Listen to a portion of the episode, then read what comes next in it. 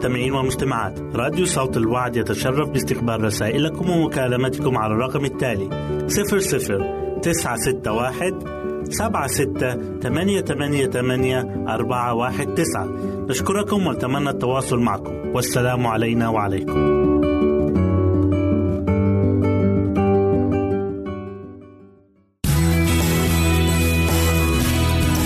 استماع وتحميل برامجنا من موقعنا على الإنترنت www.awr.org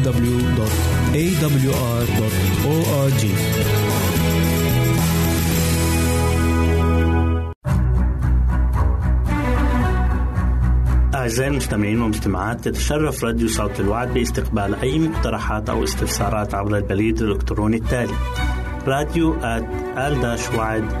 في مرة أخرى بالحروف المتقطعة. R A D I O at A L شرطة W A A D نقطة تي في والسلام علينا وعليكم.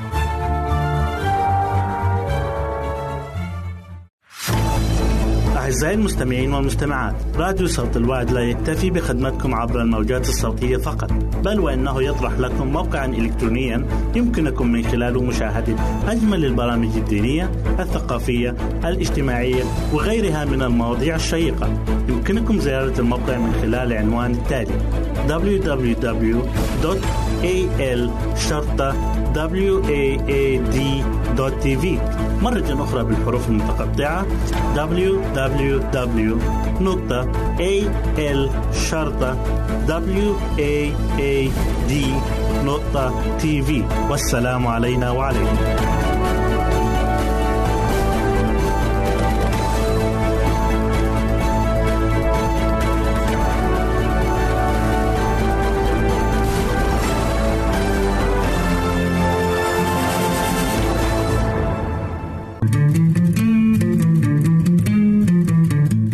تستمعون إلى إذاعة صوت الوعد.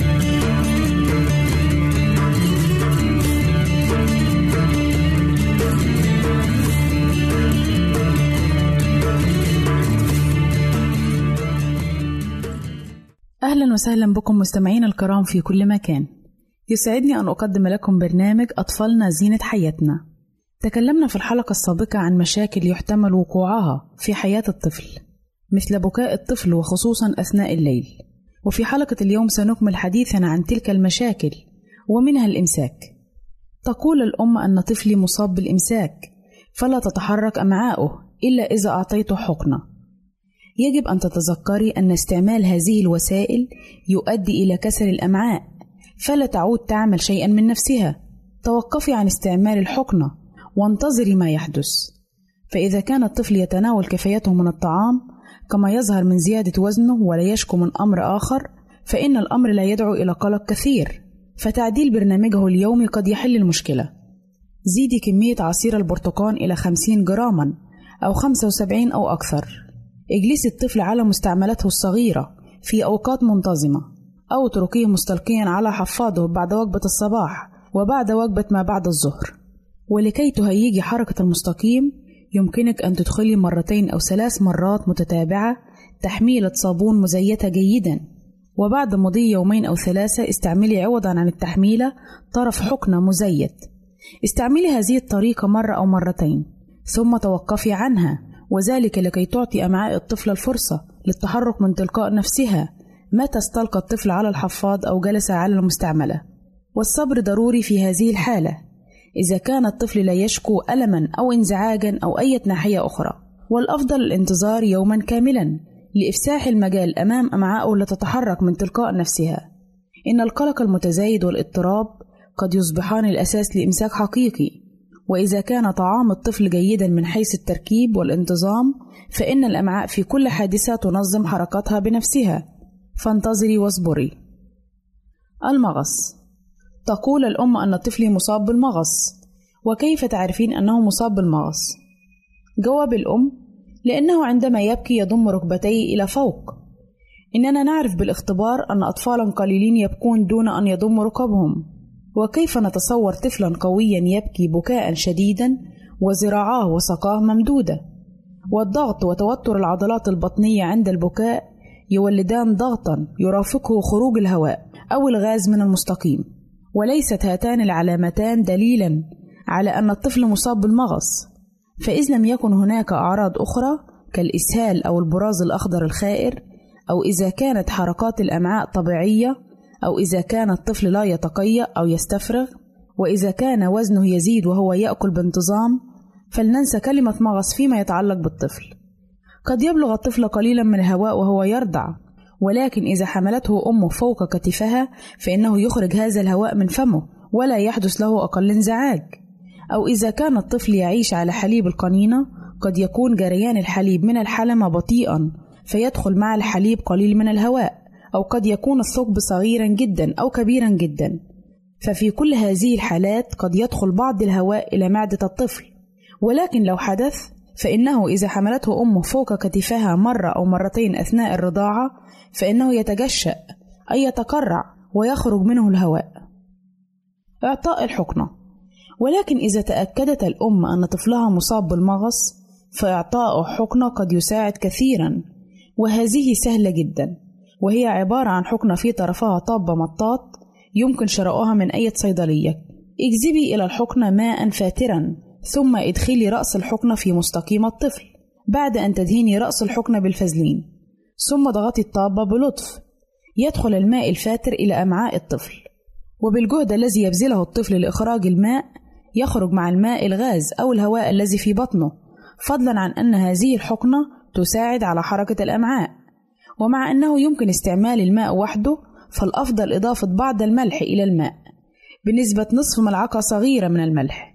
لأن هذا المزيج من الماء والملح بهذه النسبة لا يسبب تهيجا كما لو كانت الحقنة من الماء وحده.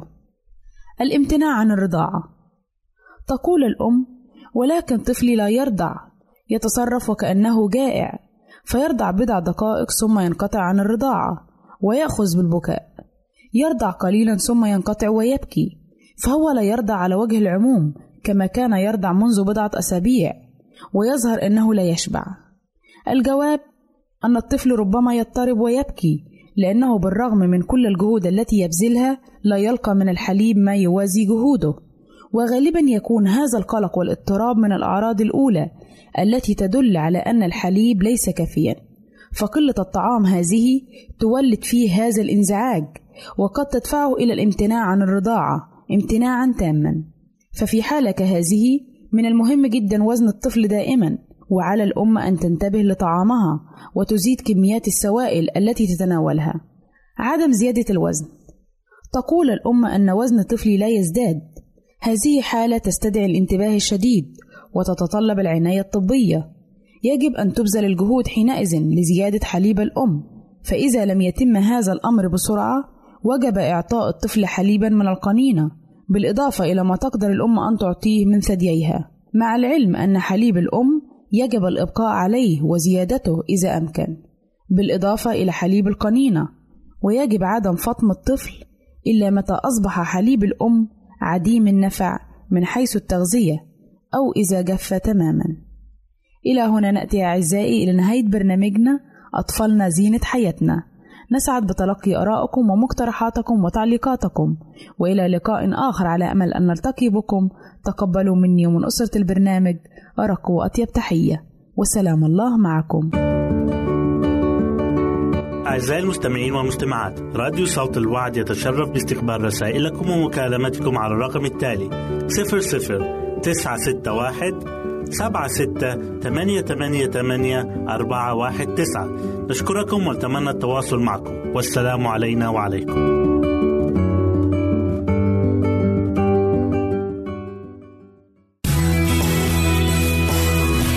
يمكنك استماع وتحميل برامجنا من موقعنا على الإنترنت www.awr.org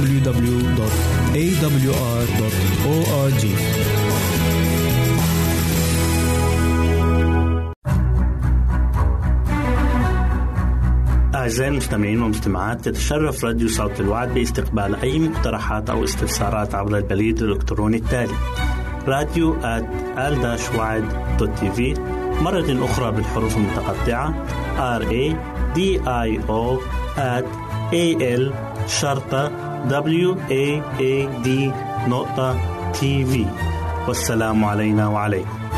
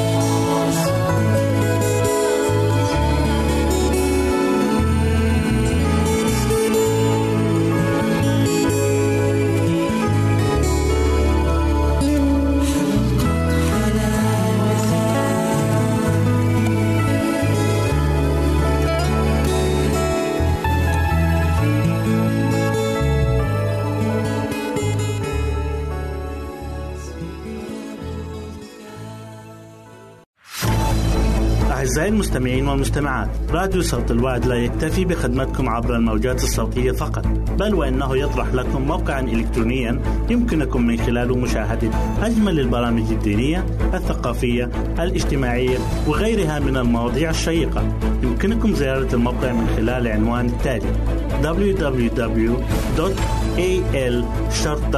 www.al.waad.tv مرة أخرى بالحروف المتقطعة. Www.al.waad.tv والسلام علينا وعليكم.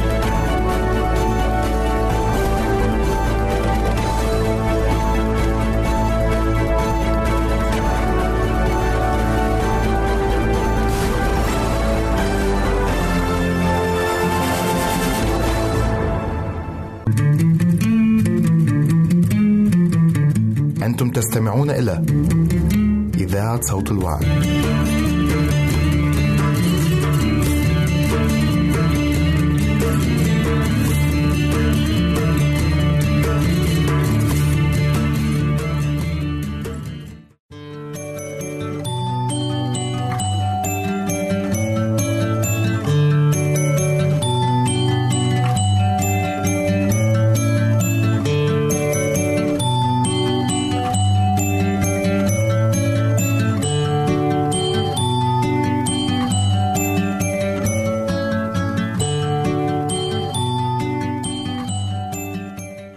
حبايبي الحلوين. أهلا بيكم في برنامج قصص وحكايات لأحلى صبيان وبنات.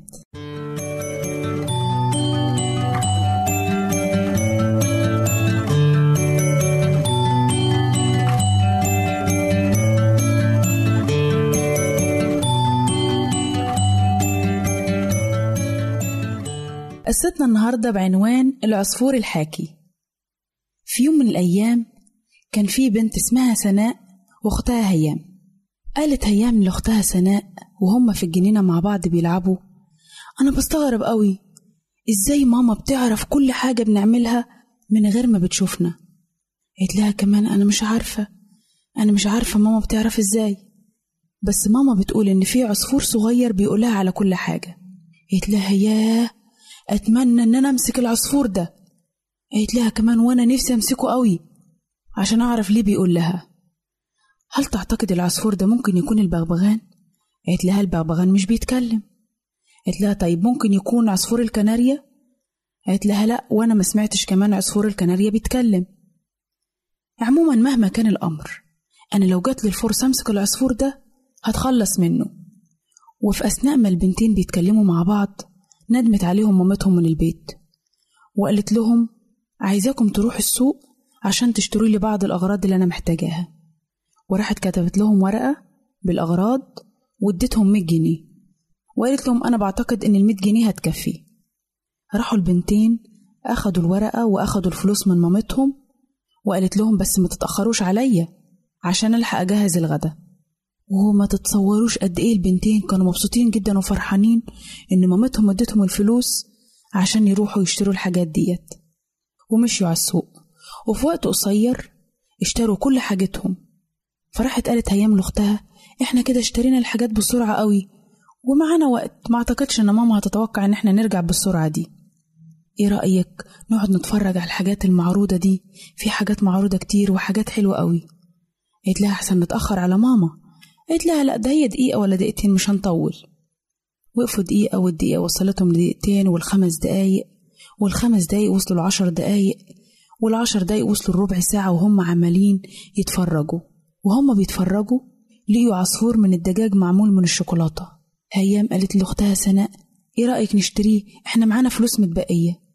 قالت لها ما أعتقدش إن الفلوس اللي معانا هتكفي. قالت لها لا تعالي نسأل على السعر. راحوا سألوا وكان العصفور شكله جميل جدا. لقوا الفلوس اللي معاهم هتكفي واشتروا العصفور ده. بعد ما خرجوا من دكان البقالة قسموه هما الاتنين وأكلوه وهما في طريقهم للبيت. وقالت هيام بصي يا سناء إحنا اتأخرنا قوي امشي بسرعة امشي بسرعة عشان اتأخرنا على ماما. وراحوا دخلوا البيت وفي إيدهم الأكياس مليانة بالأغراض. إحنا اتأخرنا عليك يا ماما؟ قالت لهم اتأخرت شوية. راحت ردت سناء قالت لها انت عارفة يا ماما بس وشها مليان خجل إن وزن البطاطس بياخد وقت. راحت ردت مامتها وقالت لها آه في بعض الأحيان بياخد وقت. وكأن مامتهم عرفت اللي حصل في السوق. وهل هي دي الفلوس اللي اتبقت؟ راحت ردت سناء قالت لها آه يا ماما هي دي الفلوس اللي اتبقت. وما تجرؤوش إنهم يقولوا لوالدتهم اللي حصل وإنهم اشتروا الشوكولاتة مع إن مامتهم لو عرفت كانت هتسامحهم أكيد. لكن ظهر على وشهم الارتباك وهم بيتكلموا معاها. لكن لما جه وقت الأكل قعدوا البنتين يقولوا لمامتهم إحنا مش بنحب الأكل ده يا ماما إحنا زهقنا من الأكل ده. انت دايما تعملي لنا بطاطس وتعملي لنا خضار. إحنا زهقنا من الأكل ده. مش ممكن يا ماما تحضري لنا حاجة غير كده؟ أكل كده يكون حلو وشهي وطعمه لذيذ. الأم ما اتكلمتش كتير لكن فهمت الحقيقة إيه. وبعد الغدا ندمت عليهم في غرفة الاستقبال وقالت لهم أنتوا أكلتوا إيه في السوق النهاردة؟ راحت سناء اتظهر دول براءة كده أكلنا إيه يا ماما؟ ما أكلناش حاجة.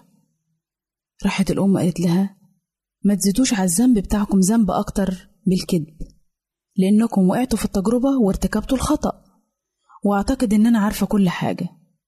فبدأوا البنتين وشهم يحمر من الخجل والكسوف وكملت الأم كلامها. طبعا لفتوا على الدكاكين وقعدتوا تتفرجوا واشتريتوا حلاوة بالفلوس اللي متبقية معاكم. مش هو ده اللي حصل؟ مش هي دي الحقيقة؟ راحت الدموع نزلت من عينين البنتين وقالت لها هيام ماما أنت عرفتي إزاي؟ العصفور قال لي راحت سناء قالت لها ماما من فضلك ما تقوليش موضوع العصفور ده مرة تانية. أنا عايزة أعرف الحقيقة أنت بتعرفي كل حاجة بنعملها إزاي؟ راحت الأم ردت عليهم وقالت لهم أنتوا قلتولي على كل حاجة لأن أنا قريت كل حاجة في عينيكم وسمعت نبرات صوتكم. فأنتوا كنتوا العصفور اللي بيقول لي كل حاجة لأن كان ضميركم مش مرتاح وأنتوا بتتظاهروا إنكم بتقولوا الحقيقة وأنتوا بتكذبوا عليا. وبالطريقة ديت عرفت كل اللي عملتوه. راحت هيام ردت وقالت لها سامحينا يا ماما سامحينا إحنا مش هنخدعك ولا نكذب عليك تاني.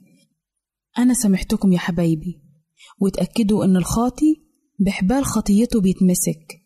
وكمان زي ما جه في الكتاب المقدس إنه مهما أخفينا خطيتنا فإن طير السما ينقل الصوت وذو الجناح يخبر بالأمر. من القصة دي يا ولاد نتعلم درس مهم جدا في حياتنا. نتعلم إننا لما نكون نفسنا في حاجة ولا عايزين حاجة نطلب من بابا وماما حتى لو ما سمحوش بيها لينا. ده لمصلحتنا. لكن نتعود نكون صراحة ونحكي لبابا وماما على كل حاجة لأنهم بيحبونا وبيخافوا علينا. فياريت نتعلم إننا نسمع كلام بابا وماما ونكون أولاد كويسين ومطيعين. ولما نغلط نطلب المسامحة والغفران. واستنونا في قصة جديدة من برنامج قصص وحكايات لأحلى صبيان وبنات. ربنا معاكم.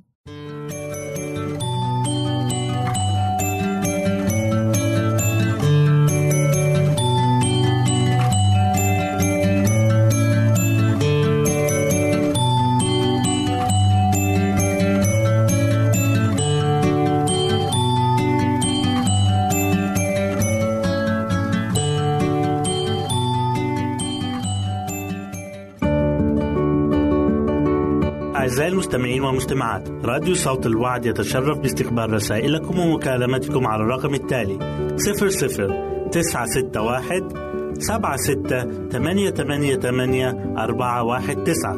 نشكركم ونتمنى التواصل معكم. والسلام علينا وعليكم.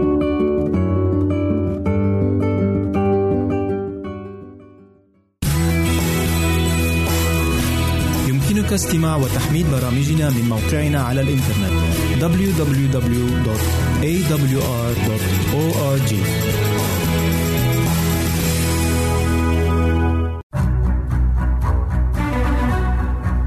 أعزائي المستمعين والمستمعات تتشرف راديو صوت الوعد باستقبال أي مقترحات أو استفسارات عبر البريد الإلكتروني التالي راديو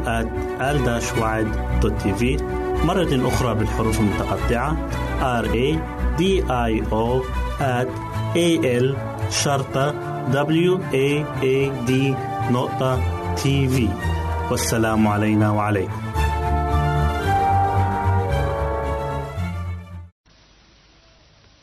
يا من تخير موت الصليب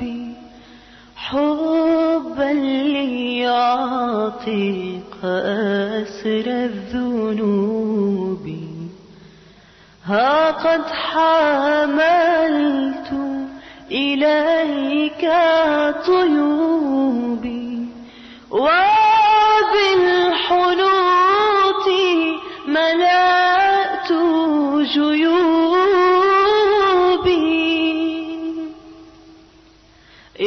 يا قبر من دحرج الصخر عنك. وأين ربي تشاءمت منك؟ وأين يرثى حبيبي ويبكى؟ ساخت عيوني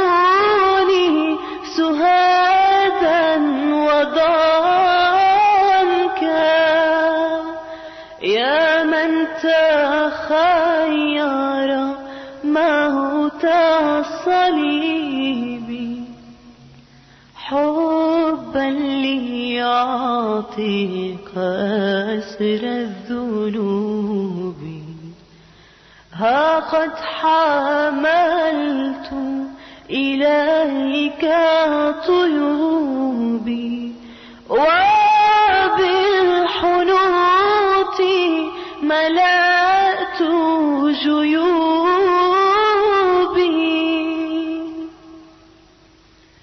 يا بنت كولي على ما بكاك وأي خاطب أليم دهاك.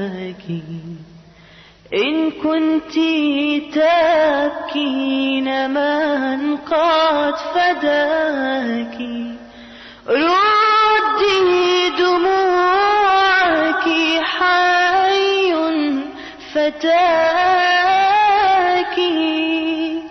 يا من تخير موت الصليب حبا ليعطيك أسر الذنوب. ها قد حملت إليك طيوبي وبالحنوط ملأت جيوبي.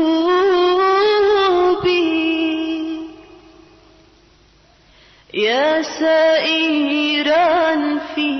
في شعاب الدروب رفقا بضعفي وقلبي الكئيب. إن كنت أنت أخذت حبيبي كلي وضعته في أي صوب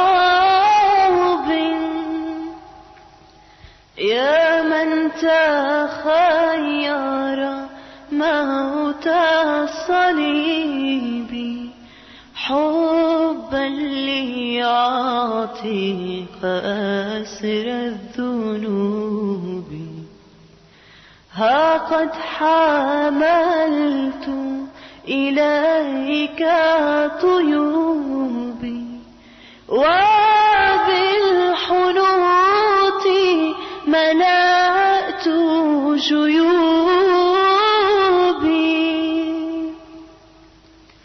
يا مريم التفتي وانظريني قفي بعيدا ولا تلمسيني. قولي لإخوتي أن يسبقوني إلى الجليل هناك يروني. يا من تخير موت الصليب حبا ليعطيك أسر الذنوب. ها قد حملت إليك طيوبي وبالحنوط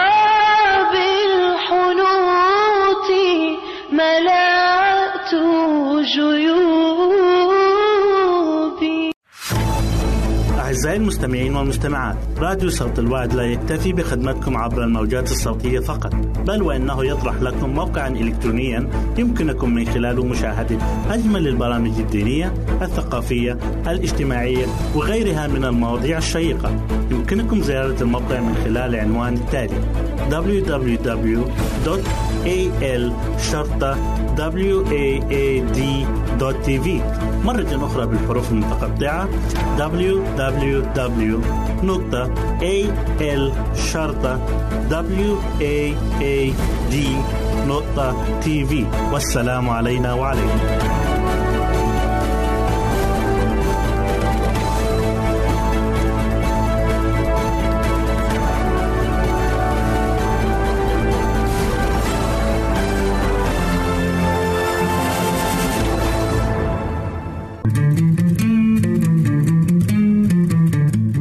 تستمعون إلى إذاعة صوت الوعد.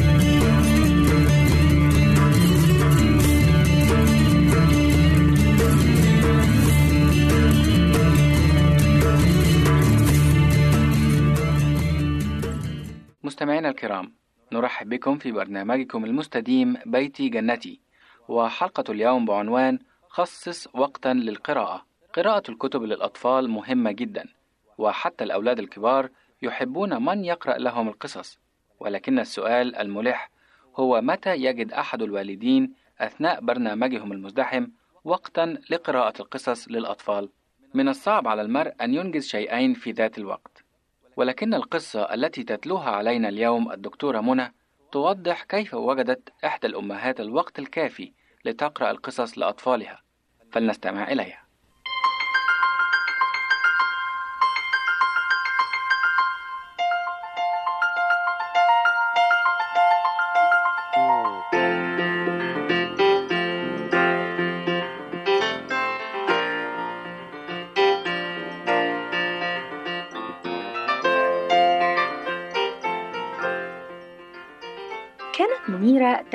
بمفردها وتشرف على تربية أولادها بنفسها كل الوقت. فقد كان عمل زوجها يقتضيه أن يسافر خارج البلاد لفترة قد تطول وقد تقصر. وهكذا وقعت مسؤولية تربية الأولاد على عاتقها وحدها. ولكنها رغم تغيب زوجها عن البيت عزمت ألا تفوت أي فرصة تستطيع فيها أن تفيد أطفالها وتعلمهم. وفي قائمة الأولويات بالنسبة لما تؤديه لهم كل يوم كان يوجد بند قراءة القصص وإذ كبر الأطفال بعض الشيء أرادت أن تقرأ لهم بعض القصص والأحداث التي تناسب أعمارهم مثل كتاب رحلات ابن بطوطة أو اكتشافات كولومبوس العجيبة. ولكن أين تجد الوقت لمثل هذا النشاط الذي تقضيه معهم؟ فكلما كبر الأولاد كلما شعرت بعدم وجود الوقت الكافي الذي تقرأ لهم فيه الكتب. وأخيرا طرأت لها فكرة بدت جذابة. لماذا لا تدمج قراءة القصص مع وقت تنظيف المطبخ في المساء؟ فقد كان من واجبات الأولاد تنظيف المطبخ بعد العشاء وغسل الصحون. ولم يكن هذا العمل محببا للأطفال وكثيرا ما كانوا يتهربون منه بانتحال الأعذار. فكانت الأم مضطرة إلى تحضير الطعام ثم إلى تنظيف المطبخ وغسل الصحون بمفردها. وغالبا ما كان الجو مشحونا بالتذمرات. وهكذا فلكي تجعل الأم هذا الوقت جذابا لأطفالها قررت أن تجعله أيضا وقت قراءة القصص لهم وابتدأت بالفعل قصة تؤثر انتباههم وتحوز على إعجابهم. فوجدت نجاحا كبيرا منذ البداية فكانت الأم تجلس على كرسي في أحد الأركان وتبدأ في القراءة. ومنذ ذلك الحين لم يعد أطفالها يقاومون أو يتهربون من تنظيف المطبخ وغسل الصحون. فقد كانوا يتقون للمساء لمتابعة قصة البارحة. وفي غضون دقائق معدودة يتم تنظيف المطبخ وغسل الصحون. وتأتي الأم في قراءتها عند نقطة مثيرة في القصة وتقول نتوقف هنا الآن وغدا نتابع القصة. أحب الأطفال ذلك الوقت الذي كانت تقرأ لهم فيه أمهم القصص. وإضافة إلى هذا فقد كانت الفائدة مزدوجة. إذا استطاعت الأم أن تخلع حذائها كل ليلة وتجلس على كرسي مريح في المطبخ وتقرأ لأولادها القصص. فهي لم تشعر بالذنب أن أولادها كانوا يقومون بالعمل كله لأنها كانت أيضا تفيدهم بقراءة القصص لهم. وما عاد الأطفال يتذمرون أو يتهربون من عمل التنظيف هذا. بالإضافة إلى كل هذه الفوائد المشتركة فقد تعلم الأطفال أيضا حقائق علمية وتاريخية كثيرة وطبقوا بعض الدروس الروحية في حياتهم من كتب مثل سياحة المؤمن وغيره. وتواصلت هذه العادة الحسنة حتى بعد أن كبر الأطفال وأصبحوا في عمر الشباب.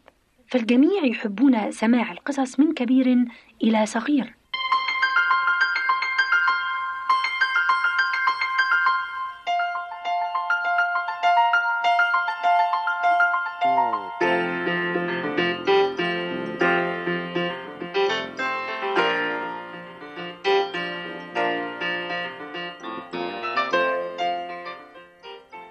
لماذا لا تجربون هذه الطريقة وتكتبوا لنا عن النتائج وتخبرونا بالكتب التي انتهيتم من قراءتها؟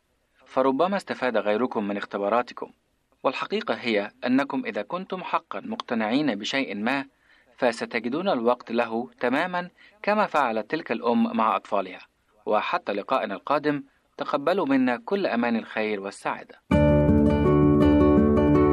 أعزائي المستمعين والمستمعات راديو صوت الوعد يتشرف باستقبال رسائلكم ومكالمتكم على الرقم التالي 00 961 سبعة ستة ثمانية ثمانية ثمانية أربعة واحد تسعة. نشكركم ونتمنى التواصل معكم. والسلام علينا وعليكم.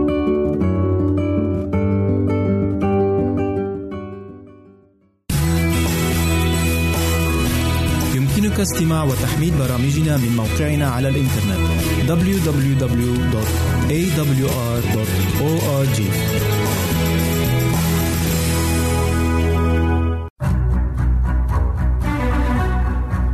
أعزائي المستمعين والمستمعات تتشرف راديو صوت الوعد باستقبال أي مقترحات أو استفسارات عبر البريد الإلكتروني التالي راديو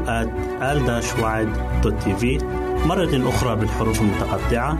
R A D I O at A L شرطة W A A D نقطة تي في والسلام علينا وعليكم.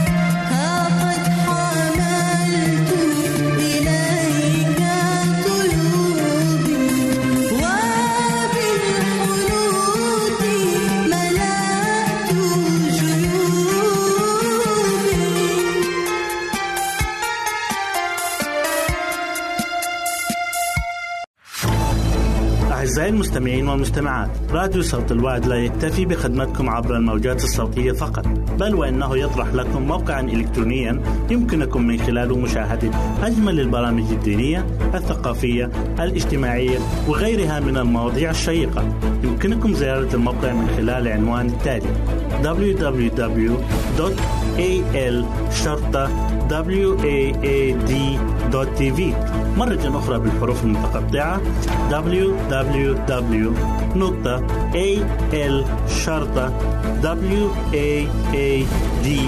www.al-waad.tv والسلام علينا وعليكم.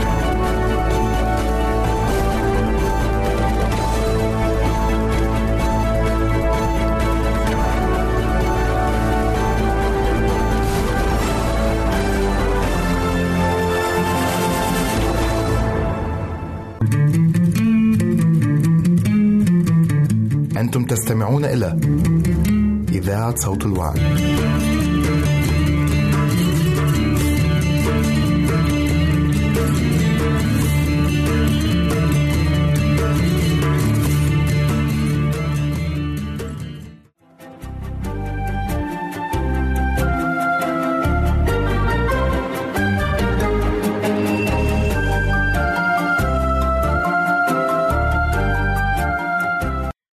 أخرى نرحب بكم أعزائي المستمعين في حلقة جديدة من برنامج دروس حياتية من عائلات كتابية. كنا قد تكلمنا في حلقة سابقة كيف أن الله تكلم وقال النبي آدم أن الرجل يترك أباه وأمه ويلتصق بامرأته ويصيران جسدا واحدا. ولكن هناك سؤال هام في بعض المجتمعات آه، ينظر إلى المرأة أنها أقل من الرجل وفي مجتمعات أخرى قد تعطى المرأة حقوق وامتيازات مساوية أو قد تزيد عن الرجل.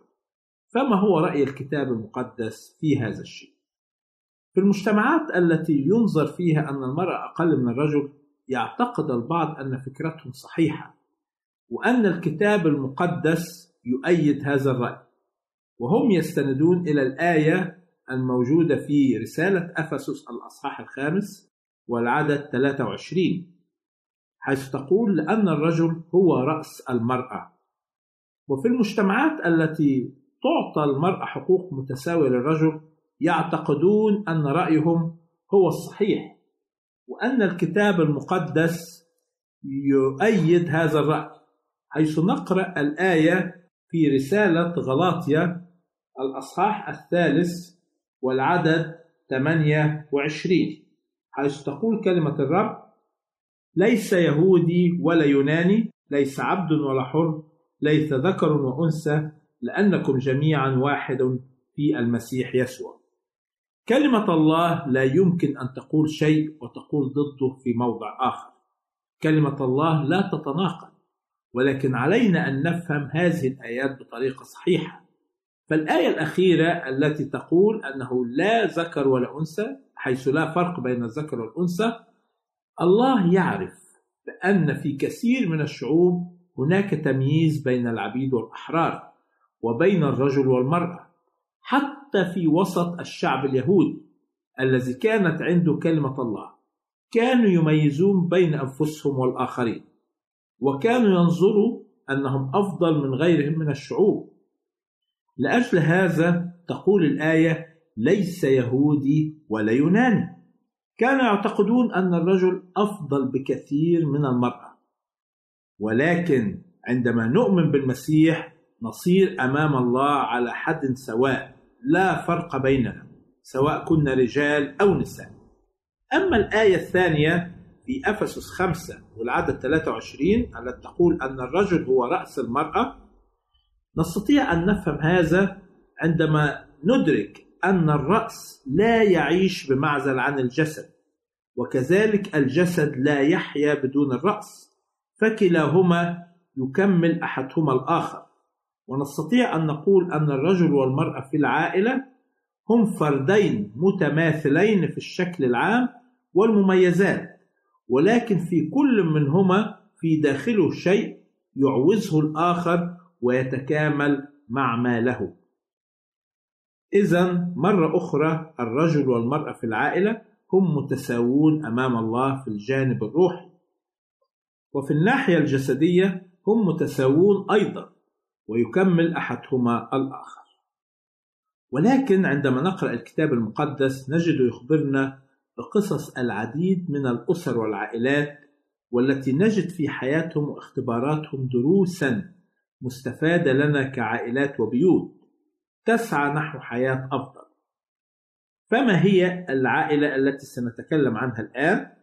طبعا أول عائلة يتكلم عنها الكتاب المقدس هي عائلة النبي آدم وامرأته. ويمكن في المناقشة السابقة تكلمنا عن بعض الكلمات الهامة التي نطق بها أبونا آدم. وتعلمنا كيفية الحصول على السعادة في البيت يترك الرجل أباه وأمه. ولكن قبل أن ينطق آدم بهذه الكلمات نطق بكلمات لها معنى ومغزى قوي جدا. خلونا نقرأ هذه الكلمات في تكوين اثنين وعدد 23 فقال آدم هذه الآن عظم من عظامي ولحم من لحمي. هذه تدعى امرأة لأنها من امرئ أخذت. هذه الكلمات توضح كيف كان شعور آدم تجاه امرأته؟ كان يعرف أنها جزء منه وهذه الكلمات تدل على المحبة القوية التي كانت لدى آدم تجاه امرأته. وهذا يعتبر أهم عنصر أو شيء يسبب السعادة في البيت أن يظهر الرجل أو الزوج محبة قوية لزوجته. وهنا نسأل هل كانت المحبة هي أساس السعادة في بيت أبوين الأولين أم أن هناك أشياء أخرى كانت سببا في سعادة آدم وامرأته؟ لا شك أن المحبة هي أساس السعادة في أي عائلة أو بيت وهذه المحبة وجدت في بيت أبوينا الأولين. ونلاحظ أن أبوينا الأولين عاشا في فترة لم يختبرها أي إنسان ولا اختبرتها أي أسرة أو عائلة عاشت على وجه الأرض وهي فترة ما قبل دخول الخطية. وطالما لا توجد خطية لم يكن هناك أي أثر لنتائج الخطية التي نشعر بها نحن الآن. لم يكن هناك ألم أو مرض أو حزن أو كراهية أو موت. لم يكن هناك كوارث طبيعية. لم يكن هناك أي خطر يهدد حياة أي إنسان مثل ما نتعرض نحن الآن. وبالتالي لم يكن هناك خوف لم يعرف أبوانا الأولين معنى الخوف. تمتع آدم بسلام مع الله وقد أعطاها الله سلطان على كل الخلائق الحية. تمتع بسلام مع شريكة حياته أي المرأة حواء. كذلك تمتع بسلام مع الطبيعة من حوله والخلائق الحية الأخرى. لم يكن هناك طيور جارحة أو حيوانات شرسة أو مفترسة. كانت كل الحيوانات التي نعرفها الآن موجودة كالأسد والدب والنمر وغيرها ولكن لم يكن هناك منها أي افتراس أو قتل لأن ظاهرة الشراسة والافتراس جاءت مع دخول الخطية. كان يعيش في سلام تام وسعادة مع الطبيعة من حوله ومع خالقه. أعزائي المستمعين سعدنا أن نكون معكم في هذه الحلقة. وحتى نلقاكم في حلقة أخرى. لكم منا كل تحية وبركات السماء تكون معكم. نرجو التواصل معنا عبر هذه العناوين.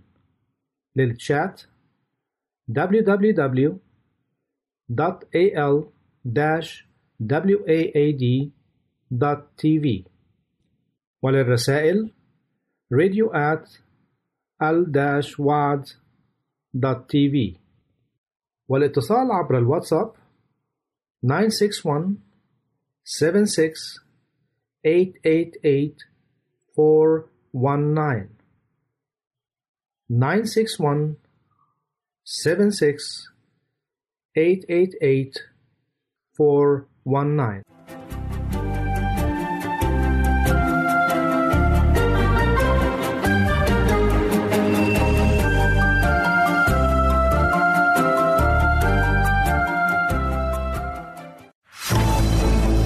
أعزائي المستمعين والمستمعات راديو صوت الوعد لا يكتفي بخدمتكم عبر الموجات الصوتية فقط بل وإنه يطرح لكم موقعا إلكترونيا يمكنكم من خلاله مشاهدة أجمل البرامج الدينية الثقافية الاجتماعية وغيرها من المواضيع الشيقة. يمكنكم زيارة الموقع من خلال العنوان التالي www.al waad.tv مرة أخرى بالحروف المتقطعة. Www.al-waad.tv والسلام علينا وعليكم.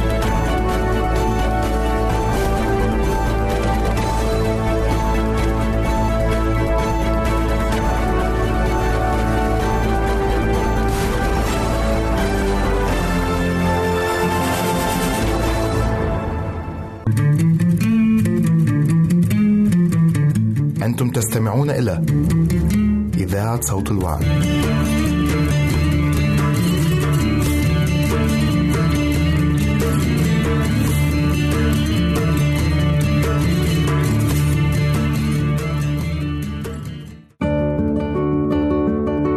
أعزائي المستمعين والمستمعات راديو صوت الوعد يتشرف باستقبال رسائلكم ومكالمتكم على الرقم التالي 00 961 سبعة ستة ثمانية ثمانية ثمانية أربعة واحد تسعة.